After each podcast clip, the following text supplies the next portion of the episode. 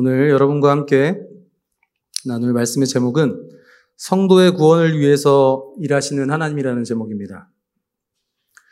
어, 열왕기의 역사 가운데 솔로몬 왕조 이후에 분열왕국 시대가 도래하면서 어, 북왕국 이스라엘은 하나님과 세상 사이에서 하나님의 뜻을 따르지 않고 세상의 영향력 아래서 종노릇하며 살아가는 모습을 우리는 말씀을 통해 볼 수 있습니다. 어, 북이스라엘의 왕조가 9대에 걸쳐 지나갔고 총 19명의 왕이 통치하는 동안에 단 한 사람도 하나님 앞에 선한 왕이 없었다는 것은 사실 정말 놀라운 일입니다. 하나님의 대리 통치자로서 하나님의 뜻에 따라서 나사를, 나라를 다스려야 할 북이스라엘의 왕들은 어, 자신의 욕망에 이끌려 세상 방식에 따라 하나님의 나라를 맡겨주신 나라를 다스림으로써 모든 백성으로 하여금 멸망의 길로 인도하게 된 것입니다. 이와 같이 북이스라엘의 이 역사가 우리에게 주는 교훈은 무엇일까요?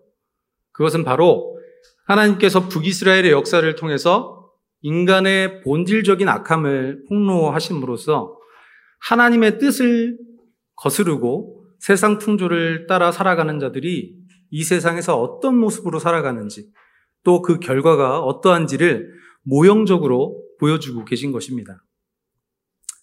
하지만 남유다라고 하는 남한국 이스라엘을 통해 주시고자 하는 메시지는 좀 다릅니다. 어떻게 다르냐면 아브라함과 맺은 언약을 잊지 않고 기억하셨던 하나님께서는 다윗을 통해 그 언약을 견고하게 하시고 또 다윗의 자손으로 오실 예수 그리스도를 통해서 그 언약이 성취될 것을 보여주기 위해서 남유다의 역사 가운데 직접적으로 그리고 적극적으로 개입하십니다. 그런데 문제는 무엇이었냐면 그렇게 하나님이 개입하셨지만 하나님의 언약 가운데 그 뜻에 순종하며 살아가야 할 남유다의 백성들마저도 북이스라엘의 백성들처럼 하나님의 뜻을 거스르고 북이스라엘이 걸어갔던 그 악한 길을 조차 세상의 영향력 아래에서 살아갔다는 것입니다.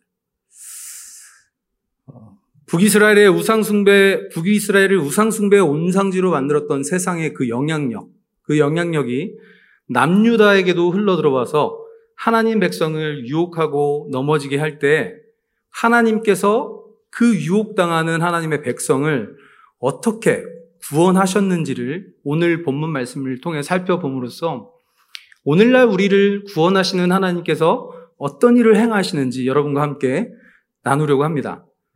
자, 첫 번째. 하나님은 성도의 구원을 위해서 어떤 일을 행하시는가?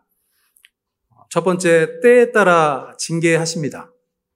오늘 본문 16절, 17절 말씀을 제가 읽겠습니다. 이스라엘의 왕 아합의 아들 요람 제5년에 여호사밧이 유다의 왕이었을 때 유다의 왕 여호사밧의 아들 여호람이 왕이 되니라. 여호람이 왕이 될때 나이가 32세라. 예루살렘에서 8년 동안 통치하니라. 어, 이 열왕기서 또 그리고 역대기서를 읽을 때 난해한 점은 무엇이냐면 이 열왕들의 이름이 대거 등장하고 또 그 이름들이 굉장히 비슷한 경우가 많습니다. 그래서 오늘 본문에서는 저희가 어, 남유다에 초점을 맞추고 오늘 본문에 등장하는 인물 가운데 두 사람 여우사박과 여우람이라는 왕을 중심으로 이야기를 좀 전개해 보려고 합니다. 그래서 이 두 인물을 염두에 두시고 따라오시면 조금 덜 헷갈리실 수 있을 것입니다. 어, 북이스라엘과 남유다의 핵심적인 차이를 하나 꼽으라면 북이스라엘은 대부분 반란에 의해서 그 왕조가 바뀝니다. 그런데 남유다는 이 북이스라엘과 달리 혈통에 따라서 그 왕권이 이어지는 방식을 취하고 있습니다. 이것이 무엇을 의미하느냐? 이것은 하나님께서 이 남유다의 역사 가운데 개입하고 계신다라는 아주 중요한 증거입니다. 그런데 오늘 본문에 등장하는 여호람 아버지, 여호람 왕의 아버지 여우사밭이 남유다를 다스리는 동안 몇 가지 오점을 남겼는데 그 중에 가장 큰 사건을 하나 꼽으라면 북이스라엘과 통혼을 한 사건입니다. 통혼 무엇인 줄 아시죠? 네. 북이스라엘의 집안과 결혼을, 혼인을 맺었다는 것이죠. 그래서 어, 어, 역대하 18장 1절 말씀에 보면 여우, 여우사밭이 아합 가문과 혼인함으로 인척 관계를 맺었더라라고 기록되어 있습니다. 제가 앞에 서론에서 말씀을 드렸듯이 북이스라엘의 그 수많은 왕조 가운데 하나님 마음에 합한 왕이 단 한 명도 없었습니다. 그런데 그 가운데 이 북이스라엘 왕조 가운데 왕들 가운데 가장 악명 높은 왕을 꼽으라면 여러분도 아실 것 같은데 아합 왕이라고 할 수 있겠죠. 또 우리 장영강 부사님께서 최근에 엘리야에 대한 설교를 하실 때 아합 왕과 이세벨에 대한 이야기를 또 들려줬었습니다. 이렇게 이 아합 왕에 대한 이야기가 열왕기상 16장부터 열왕기하 9장에 이르기까지 총 16장에 걸쳐서 아합에 대한 이야기를 하고 있습니다.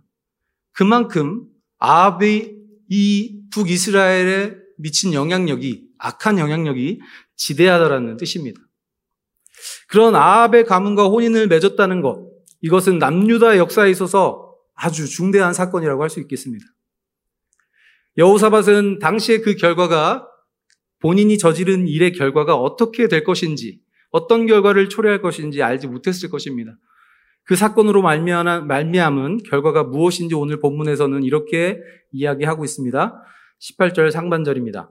그가 이스라엘의 왕들의 길을 가서 아합의 집과 같이 하였으니 여기서 그는 여우사밧의 아들 여우람을 가리킵니다.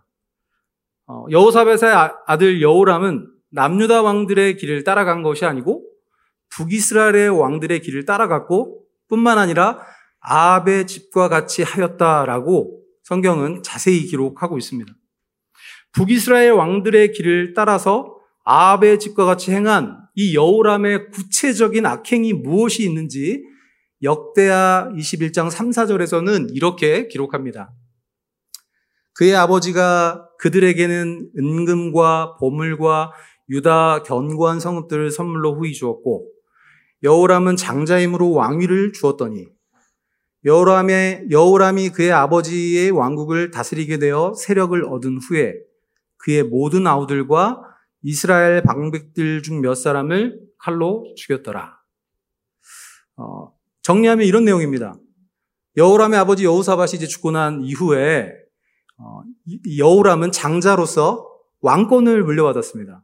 왕권을 물려받았다는 것은 동생들이 받은 그 어떤 것과 비교할 수 없는 큰 유산을 받았다는 뜻인데 그럼에도 불구하고 이 여우람은 자신의 왕권을 더 견고하게 하기 위해서 또 더 큰 재력을 모으기 위해서 자기의 동생들을 다 희생시키면서까지 그런 극악무도한 죄악을 범하게 된 것입니다.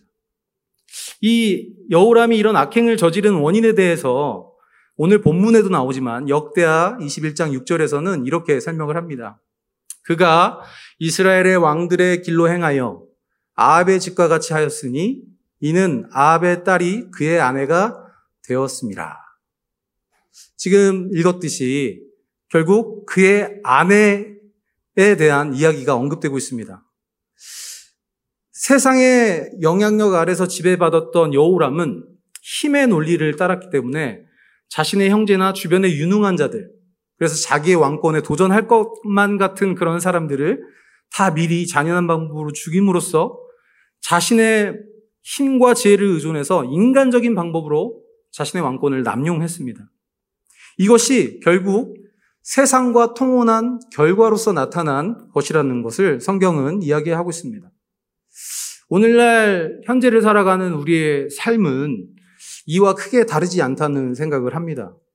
우리 성도들이 세상을 살아가면서 가장 세상으로부터 크게 받는 영향력이라고 한다면 어, 영적인 통혼이라고 생각합니다. 이는 육적인 통혼을 가리켜 의미하는 것이 아닙니다. 영적인 통혼이란 무엇일까요? 예수 그리스도께서 우리에게 하나님과의 온전한 관계 안에서 살아갈 수 있는 그 특권을 주셨는데 그 특권을 따라가지 않고 그 특권을 누리지 못하고 세상 풍조를 따라가는 것. 이것을 영적인 통원이라고 정의할 수 있습니다. 오늘날 현대인에게 있어서 생활 필수품을 뭐 꼽으라고 한다면 단연 스마트폰이겠죠. 우리나라의 스마트폰의 보급률은 세계 1위라고 하는데 95%에 육박한다고 합니다. 100명 뭐 중에 95명 이상은 예, 다 핸드폰을 갖고 있습니다. 근데 비단 우리나라뿐만 아니라 전 세계의 공통점인 것 같습니다. 그래서 중국에서도 저는 이제 중국에 좀 오래 있었지만 제가 있을 때까지는 아니었는데 제가 나올 때 그때쯤부터 어, 위챗, 웨이신이라는 앱 어플리케이션을 중국 사람들이 깔기 시작하면서부터 모든 결제를 위챗이라는 앱으로 합니다. 그래서 어, 모든 사람들이 계산을 할 때 다 핸드폰을 들고 다니면서 계산을 하죠. 정말 놀라운 사실은 어, 길거리에 있는 걸인들도 핸드폰으로 여러분 이 상황을 잘 이해 못하실 수 있는데 핸드폰으로 돈을 받습니다. 그러니까 이렇게 바코드를 찍어서 돈을 받는 거죠. 네, 그 정도로 이 세상은 어, 대부분 스마트폰을 사람들이 다 활용하는 세상이 되었습니다. 세상의 모든 분야의 정보와 업무 처리 방식이 우리 손바닥 안으로 들어오면서 어, 세상의 눈을 돌리기 너무 수월한 환경으로 우리는 지금 접어들고 있습니다. 어, 우리는 모두가 경험하시겠지만 의지와 상관없이 굉장히 넘치는 정보들을 접하게 되면서 더 많은 유혹을 받죠. 스마트폰을 집어드는 순간 우리 이성이 통제가 불가능한 상황들을 자주 만나곤 합니다.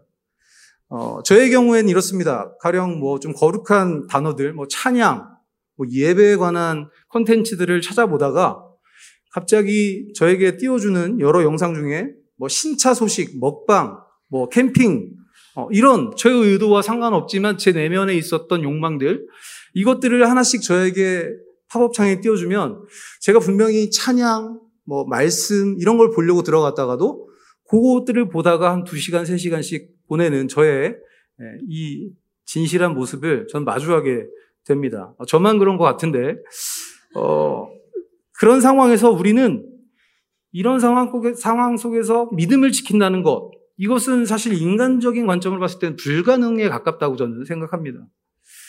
어, 세상의 영향력은 우리가 의지와 노력을 가지고 벗어나야겠다라고 해서 벗어날 수 있는 것이 아니라는 것을 우리는 경험을 통해 알 수 있습니다.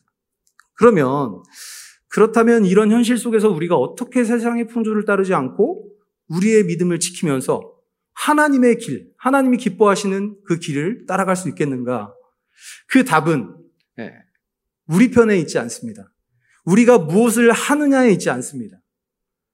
왜냐하면 하나님께서 우리를 구원하시는 주권자이시기 때문입니다. 그래서 우리는 반드시 하나님께서 우리를 구원하시기 위해 어떤 일을 행하시는지에 대해 집중하고 초점을 맞춰야 합니다. 우리가 첫 번째 대지에서 나눴듯이 하나님께서 세상 풍조에 휩쓸려가는 우리를 구원하시기 위해서 오늘날 어떤 일을 행하고 계십니까? 바로 우리 인생에 개입해 오시면 개입해 오심으로써 때에 따라 징계하십니다. 어, 오늘 본문 20절, 22절 두 절의 말씀을 보겠습니다. 여호람 때에 에돔이 유다의 손에서 배반하여 자기 위에 왕을 세운 고로 그때에 림나도 배반하였더라. 당시 에돔이라는 나라는 이 여호람의 아버지 여호사밧이 어, 다스리던 때에 이 여호사밧이 직접 세운 섭정 왕이 통치를 하던 나라였습니다. 그런데 여호사밧이 아버지 여호사밧이 죽고 나서 여호람이 정권을 잡은 이후에 이 여호람이 남유다의 왕들의 길을 따르지 않고 이 북이스라엘의 이 길을 왕들의 길을 따르고 아합의 집과 같이 행한 이후에 나타난 반응입니다. 여기에서 말씀에서 방금 읽었듯이 에돔만 반역을 한 것이 아니고 남유다의 통치하에 있었던 림나라는 조그마한 나라도 반역을 꾀합니다. 근데 문제는 여기서 끝난 것이 아니고 역대하 21장 6절 말씀에 보면 이 역대하 21장과 오늘 본문은 어, 오버랩되는 부분입니다. 같은 내용을 다루지만 조금 다른 시각으로 다뤘습니다. 어, 역대하 21장 16절 말씀에 여호와께서 블레셋 사람들과 구스, 에서 가까운 아라비아 사람들의 마음을 격동시키사 여호람을 치게 하셨으므로 이렇게 기록이 되어 있습니다. 어, 여러분 뭐 이런 비슷한 맥락의 말씀들을 본 적이 분명히 있으실 것입니다. 하나님께서 지금 이 이스라엘의 인근 지역에 있는 다른 나라들을 일으키시는 것이죠. 격동시키시는 것이죠. 왜요? 남유다를 징계하시기 위해서이죠. 하나님의 뜻대로 남유다를 통치해야 할 사명을 가진 남유다의 왕 여호람이 북이스라엘 왕들의 길을 줬고 아합의 집을 따르자 하나님께서 주변 나라를 격동하셔서 반역을 일으키신 것이죠. 그를 통해서 징계를 하고 계신 것입니다. 이와 같은 비슷한 상황들이 구약 성경에 보면 되게 자주 등장하는데 열왕기서, 역대기서, 선지서에 걸쳐서 여러 곳에 기록되어 있는데 그 가운데 에스겔서를 한 군데만 찾아보면 에스겔서 23장 22절, 24절 말씀입니다.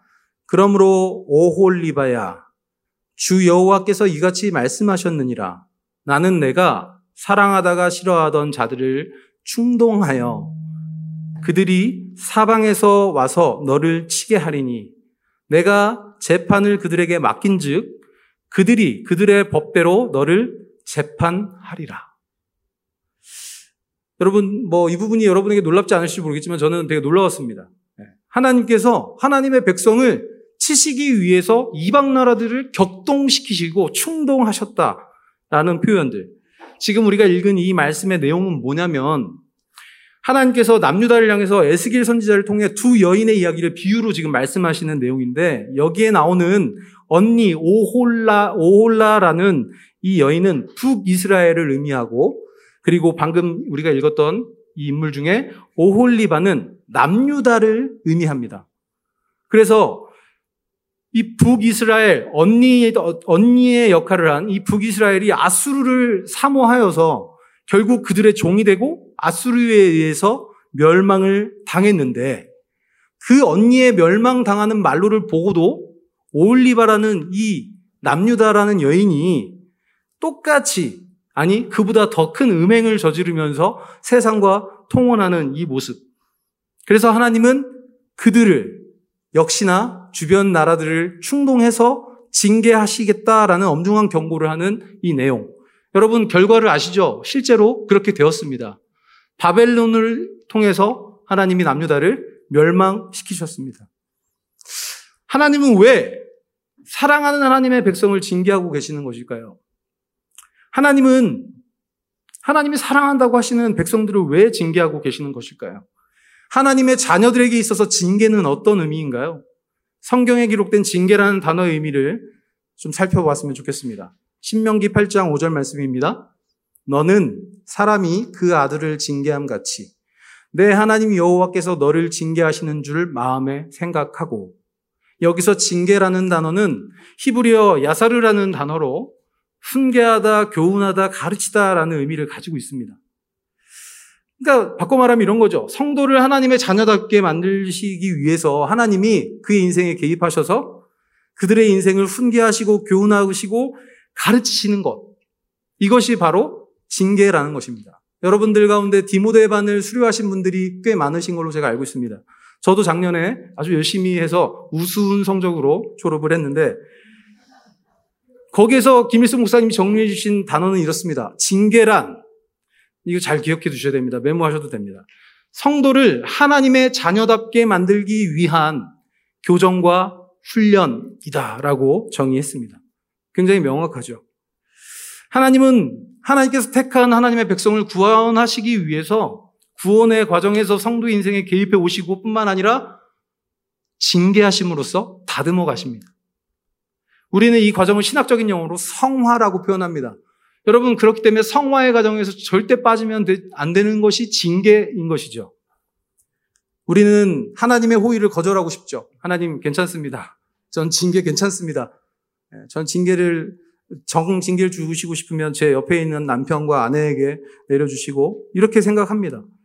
하지만 본질적으로 우리는 악한 존재이기 때문에 하나님의 징계 없이 절대 결단코 새 사람으로 살아갈 수가 없습니다. 하나님은 그런 우리를 성도답게 하나님의 백성답게 자녀답게 만들시기 위해서 주변의 모든 상황과 환경을 총동원하셔서라도 우리를 다듬으신다는 것이죠. 연단하신다는 것이죠. 하늘사랑교회 최소 1년 이상 출석하고 계신 성도님들이라면 누구나 이 말씀을 공감하실 수 있을 거라고 저는 생각합니다. 한번 생각해 보십시오. 만일 우리가 하나님의 징계가 아니었다면 지금 이 자리에 우리가 앉아 있을 수 있었을까요?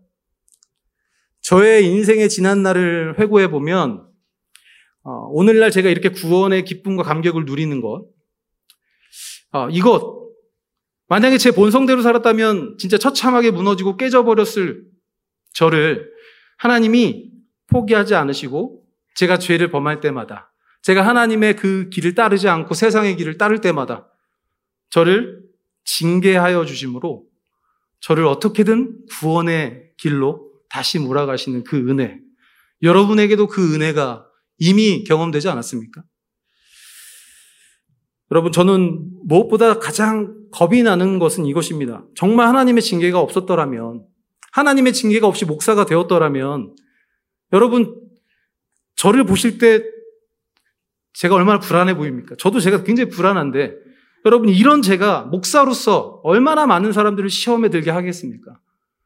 얼마나 많은 사람들로 하여금 거짓된 복음을 가지고 사람들을 현혹해서 마치 그것이 복음인 양 저의 명예, 저의 것들을 다 챙기면서 얼마나 많은 사람들과 더불어 진흙탕에서 뒹굴고 있었을까를 생각하면 진짜 하나님의 은혜가 감사한 것 같습니다. 저는 믿습니다. 하나님께서 제 인생에 이렇게 개입하셨던 것처럼 여기 계신 모든 성도님들의 삶에 직접적으로 개입하시고 여러분을 징계하심을 통하여 여러분을 구원하신 하나님의 그 섭리를 저는 믿습니다. 두 번째로 하나님은 성도의 구원을 위해서 어떤 일을 행하실까요? 바로 언약을 신실하게 이루어 가십니다. 어, 오래 신앙생활을 하신 분들이라면 어, 누구나 한 번쯤은 이런 질문을 받아보셨을 겁니다. 분명히 받아보셨을 거예요. 당신은 구원 받았습니까? 네, 받아보셨죠. 네. 그리고 또, 또 묻습니다. 당신은 오늘 죽어도 천국에 갈 수 있습니까? 네. 저 어렸을 때 그런 질문을 진짜 많이 받아, 유행이었던 것 같습니다. 네. 그래서 너무 많이 받아가지고, 나중에는 제가 대답도 안 했는데, 어, 잘 생각해보면 제가 어떻게 반응했는지를 돌아보면, 어, 제가 율법주의적인 태도로 반응을 했는데, 굉장히 좀 이렇게 큐티도 열심히 하고, 기도도 몇 시간씩 하고, 막 이렇게 할 때는, 자신 있게 얘기했습니다. 전 구원받았습니다. 저는 오늘 죽어도 천국 갑니다. 그런데 제가 어린 시절이었습니다. 감안하시고 들으십시오. 어린 시절에 야한 잡지를 보거나 예, 뭔가 부모님의 돈을 훔치거나 양심에 거리끼는 것들이 있을 때는 그 질문을 받았을 때 당황해서 말을 하지 못했던 저의 모습이 기억이 납니다. 여러분 사실 이 문제, 이 질문 자체는 문제가 되지 않습니다. 뭐 질문할 수 있죠. 그렇지만 대체적으로 이런 질문을 던지는 사람들의 의도에는 문제가 있습니다. 이 질문을 던지는 사람들은 대부분 구원의 확신이 없는 자들을 향하여 믿음이 적은 자다라고 이야기하면서 그들로 하여금 더 신앙의 성숙을 위해 열심히 기도해라. 열심히 말씀 봐라. 열심히 교회 나가라. 모임 나가라. 헌금 많이 해라.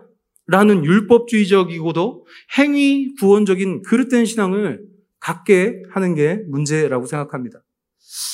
여러분, 우리가 살면서 인과율, 인과응보라는 이 프레임에 갇히기가 참 쉽습니다. 왜냐하면 세상은 여러분이 저보다 더 세상에 대해서 잘 아시겠지만 세상은 철저하게 이 프레임 안에서 돌아가기 때문입니다. 모든 일에 대해서 내가 죄를 지면 벌을 받고 내가 잘하면 상을 받는다. 라는 이 프레임 속에 우리도 갇혀서 우리는 때로 구원을 오해합니다. 마치 구원이 우리의 노력에 의해서 주어지는 것이라고 착각합니다. 여러분 잘 아시겠지만 구원은 하나님 편에서 일방적으로 우리에게 주시는 것입니다. 만약에 그 구원이 우리의 선택에 의해서 결정이 되거나 하나님과 우리가 협업해서 우리가 조금이나마 구원을 이루는데 무엇인가 기여할 수 있다고 믿는다면 이것은 하나님의 전적인 주권과 하나님의 전지전능함을 부정하는 것이 됩니다. 여러분, 하나님은 우리와 같이 상황이나 기분에 따라 어떤 일을 즉흥적으로 결정하시는 분이 아니고, 그리고 하나님은 어떤 말씀을 하신 내용에 대해서 번복하시는 분이 아닙니다.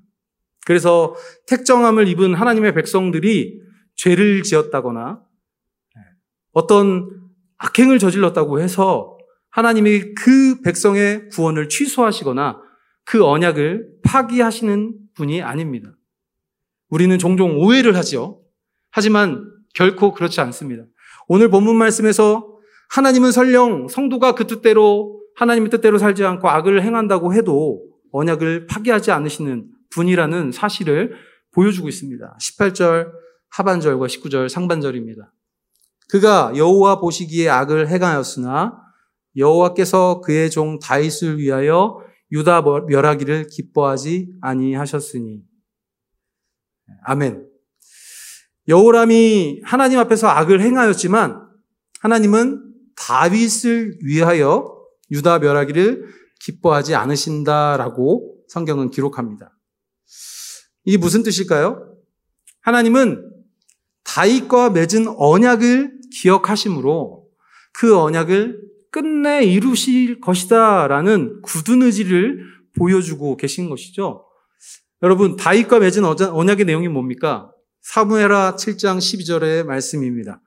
내 수완이 차서 내 조상들과 함께 누울 때에 내가 내 몸에서 날 내 씨를 내 뒤에 세워 그의 나라를 견고하게 하리라.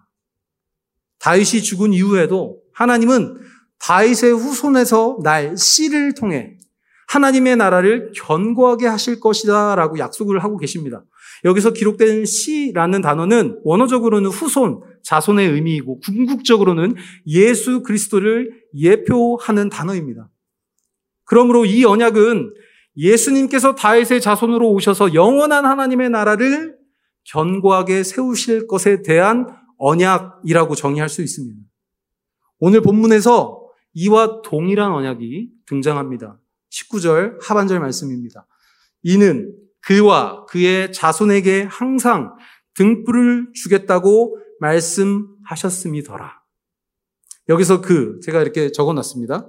그래서 그는 그 다윗이죠. 그리고 그의 자손 다윗으로부터 나오는 모든 자손들 저희도 될 수 있죠.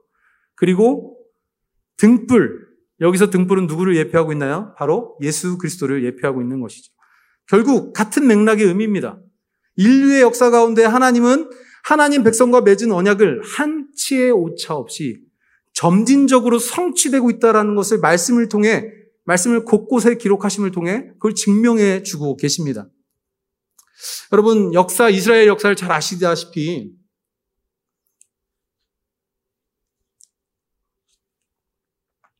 비록 북이스라엘이 BC 722년에 아수르에게 멸망을 당하고 남유다의 다윗 왕조 왕조마저도 BC 586년에 바벨론에 의해서 멸망을 당하게 됩니다. 그 상황만 봤을 때는 하나님의 구원 계획이 다 수포로 돌아갈 것만 같은 상황처럼 보였죠. 하지만 예수 그리스도께서 다윗의 혈통으로 이 땅 가운데 성육신 한 사건을 우리는 잘 알고 있습니다. 결국 하나님께서 이 성도와 맺은 하나님 백성과 맺은 언약은 유효하다는 것을 보여주셨고 결국 하나님은 그 언약을 온전히 이루실 것이라는 사실을 가시적으로 예수 그리스도의 십자가 사건을 통해서 우리에게 보여주고 계시는 것이죠. 그렇게 구약의 말씀은 다시 오실 이 땅에 오실 예수 그리스도를 향하여 일관되게 흘러오고 결국 그 말씀이 신약에서 이루어지는 것을 우리는 봅니다. 마태복음 1장 1절 말씀입니다. 아브라함과 다윗의 자손 예수 그리스도의 계보라. 여러분 창세기, 창세기 12장에 하나님 하나님께서 이 아브라함과 맺은 언약을 기억하실 것입니다. 아브라함이 복이 되게 하시고 아브라함을 통하여 큰 나라를 이루시겠다라는 언약을 맺으시죠. 그래서 그 언약이 다윗의 때에 와가지고 하나님의 통치가 온전히 임한 그 하나님의 나라를 모형적으로 보여주고 계시고 결국 예수 그리스도의 초림과 함께 이 땅에 임한 하나님의 나라가 장차 예수 그리스도의 재림으로 온전히 완성되어질 것에 대한 하나님의 이 말씀, 우리는 이 말씀을 계속해서 마주하게 됩니다. 여러분, 지금 세계는 어, 코로나19라는 바이러스, 그리고 여러분 뉴스를 보셔서 아시겠지만 어마어마한 자연재해로 몸살을 앓고 있습니다. 어, 특별히 이 코로나의 여파로 전 세계 경기가 얼어붙었고 모두가 정말 고통스러워하는 가운데 교회가 뭐 어떤 역할을 해야 될 것만 같은데 오히려 교회가 더 욕을 먹고 위축되는 것 같은 모습을 우리는 자주 보게 됩니다. 그리고 이뿐만이 아니라 종교개혁의 거점이 되었었던 유럽의 여러 국가들이 영적으로 폐허가 되어버려서 오히려 복음의 능력이 정말 아무런 가치 없는 것처럼 보이는 이런 현상들을 우리는 곳곳에서 보고 지금 우리나라의 기독교인들의 감, 감소세를 보면서 또 세계 곳곳에 정말 하나님을 떠나는 사람들의 그 뒷모습을, 씁쓸한 뒷모습을 보면서 진짜 하나님의 언약이 성취가 될 것인가? 파기되는 것 아닐까? 라는 두려움을, 염려를 하게 될 때도 있습니다. 그런데 하나님은 오늘 본문 말씀을 통해 다시 우리로 하여금 기억하게 하십니다. 무엇을요? 역사 가운데 늘 그랬듯 어떠한 악조건 속에서라도 어떠한 환경 속에서라도 하나님은 하나님과 백, 하나님의 백성과 맺으신 언약을 신실하게 이루시며 결국 택하신 백성의 구원을 온전히 이루신다는 것이죠. 여러분 그렇다면 우리는 하나님께서 그렇게 모든 것을 다 이루시기 때문에 우리는 아무런 노력과 아무런 열심과 이런 거 없이 그냥 대충 살고 막 살면 되겠습니까? 당연히 안 되겠죠. 만약에 우리가 구원받은 백성으로서 막 살아도 대충 살아도 된다라고 얘기한다면 이것은 구원파의 교리입니다. 여러분 구원파의 교리에 대해서 대략적으로는 알고 계실 거라고 생각하는데 구원파들은 자신들이 한번 구원을 받은 백성이라고 낙인을 받으면 무슨 짓을 해도 절대 그 구원이 취소되지 않는다는 저희보다 더 강한 믿음이 있습니다. 네. 그래서 굉장히 누립니다. 인생을. 술, 담배, 여자, 모든 것들을 다 자유롭게 하면서 난 구원 받았는데 넌 못 받았지. 이렇게 하는 것이죠. 근데 우리가 그렇게 살면 되겠습니까? 여러분, 우리는 인류의 역사 속에서 반복되는 거대한 제국들의 흥망성쇠를 보면서 그리고 이 세상 가운데 일어나는 천재지변과 우리의 힘으로 해결할 수 없는 그 문제들 앞에 서서 우리가 무엇을 하는 것이 무엇을 하는 것이 우리의 도리일까요? 바로 하나님의 언약을 붙잡는 것. 하나님께서 우리에게 행하시는 일을 목도하는 것. 그 일로 인하여 감사하는 것. 그거 외에는 우리에게 소망이 없음을 고백합니다. 그러므로 어, 우리는 성도로서 부름을 받은 자로서 세상의 강한 영향력 아래서 하나님이 어련히 우리를 가장 선한 길로 인도하시겠거니 생각할 게 아니라 우리와 맺으신 언약, 그 말씀을 신실하게 어, 이끌어 가시는 그 하나님의 말씀을 붙잡고 좌로나 우로나 치우치지 않고 살아가야 될 것입니다. 세상의 모든 것은 변하고 반드시 사라지게 될 것이지만 하나님의 말씀만은 영원할 것이기 때문입니다. 베드로전서 1장 24절 25절 말씀입니다. 그러므로 모든 육체는 풀과 같고 그 모든 영광은 풀의 꽃과 같으니 풀은 마르고 꽃은 떨어지되 오직 주의 말씀은 세세토록 있도다 하였으니 너희에게 전한 복음이 곧 이 말씀이니라. 여러분 혹시 믿음이 흔들리고 계십니까? 여러분 전 목사인데도 가끔 흔들립니다. 솔직히. 그런데 여러분 그때마다 우리가 회복할 수 있는 길이 무엇이죠? 하나님 말씀을 붙잡는 것입니다. 여러분 다 경험해 보셨죠? 사람들의 위로가 어디, 언제까지 유지가 되던가요? 네. 여러분, 결국 하나님의 말씀이 아니고서는 우리가 회복될 수 없습니다. 하나님은 오늘 이 순간에도 우리의 각 사람의 구원을 위해서 우리 인생에 개입해 오시고 그 개입하심 속에서 우리를 징계하여 주심으로 예수 그리스도의 모습으로 다듬어 가시고 우리의 구원을 온전히 이루시기 위해서 그 우리에게 약속하신 언약을 아주 꿋꿋하게 이어가시고 이루어가시고 계십니다. 저는 오늘 아, 어, 까 같이 찬양했던 그 욥기서에 기반한 찬양 두 곡이 있었는데요. 어, 주님은 주시며 주님은 찾으시네. 여러분 이 찬양 가사 기억나세요? 많은 분들이 이 찬양을 부를 때 주님은 주시며 하면 주님은 주이시며 이렇게 생각하시는데 여러분 그게 아닙니다. 네, 여러분 아, 아, 다 알고 계셨군요. 네, 주님은 주님이심이 아니라 주님은 우리에게 주시며 주님은 우리에게 찾으십니다. 하나님은 우리에게 모든 것을 필요한 것을 공급해 주시며 때에 따라 그것을 걷어가십니다. 모든 주권은 하나님께 있습니다. 왜냐? 구원의 주체는 하나님이시기 때문입니다. 우리는 구원의 그 어떤 것도 더할 수 없는 그냥 피조물일 뿐입니다. 그래서 저는 오늘 말씀을 맺으면서 우리 인생을 통해 이루고자 하시는 하나님의 뜻, 저는 반드시 이루어질 것이라 믿습니다. 할렐루야. 네, 저는 그 기대가 있어서 버티는 것 같습니다. 하루하루 제 자신을 보면 너무 실망스러워서 나를 통해 뭘 할 수 있을까? 제가 사실 이 설교 준비하면서도 나를 통해 하나님이 일 못하시겠다. 하나님, 저는 설교는 아닌 것 같습니다. 전, 전 사역자 진짜 아닌 것 같습니다. 진심입니다, 하나님. 저 정말 다른 거 시켜주십시오라는 마음으로 설교- 설교를 준비하다가도 하나님의 말씀이 저를 강권하실 때 제 힘으로 하는 게 아니라는 것을 다시 한번 절감하게 하실 때 거기서 소망을 찾고 다시 용기 내어 설교 준비를 합니다.